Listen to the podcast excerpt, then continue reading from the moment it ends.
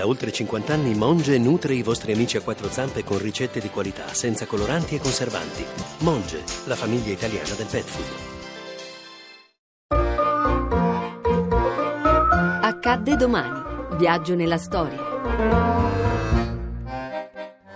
19 giugno 1982. Borotalco vince il Davide Donatello. Un bel giorno. Senza dire niente a nessuno, me ne andai a Genova e mi imbarcai su un cargo battente bandiera liberiana. Dopo un sacco bello e bianco-rosso e verdone, l'attore e regista romano Carlo Verdone sente l'esigenza di cimentarsi con un personaggio unico.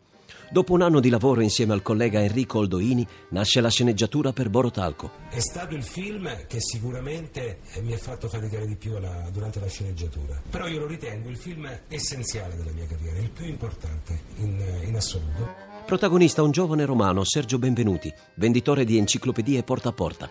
Mite e impacciato, Sergio vive in un convitto dividendo la stanza con Marcello, un ballerino napoletano interpretato da un giovanissimo Christian De Sica. When they send you rising low on Broadway, when they send you rising so today. Che sta da fare? Qua c'è gente che dorme. Questo è un convitto. Non siamo al varietà. Mo ve lo dico per l'ultima volta. Piantatela! Sergio conduce una vita grama, lavorando senza successo, pressato dalla sua fidanzata Rossella, nella realtà Roberta Manfredi, figlia di Nino Manfredi, e dal truce padre di lei, Augusto, l'indimenticabile Mario Brega. Che? Senti sto prosciutto che te, senti come dura. E ho mangiato. Senti che sto prosciutto, t'ho detto, è dolce. È un zucchero, Sergio, lo senti? E sto olive, yeah, senti sto olive, queste sono greche, sai? Grechi? E no, ma dai, sono grechi. Sono buoni. Come so, di la verità. Sono greche.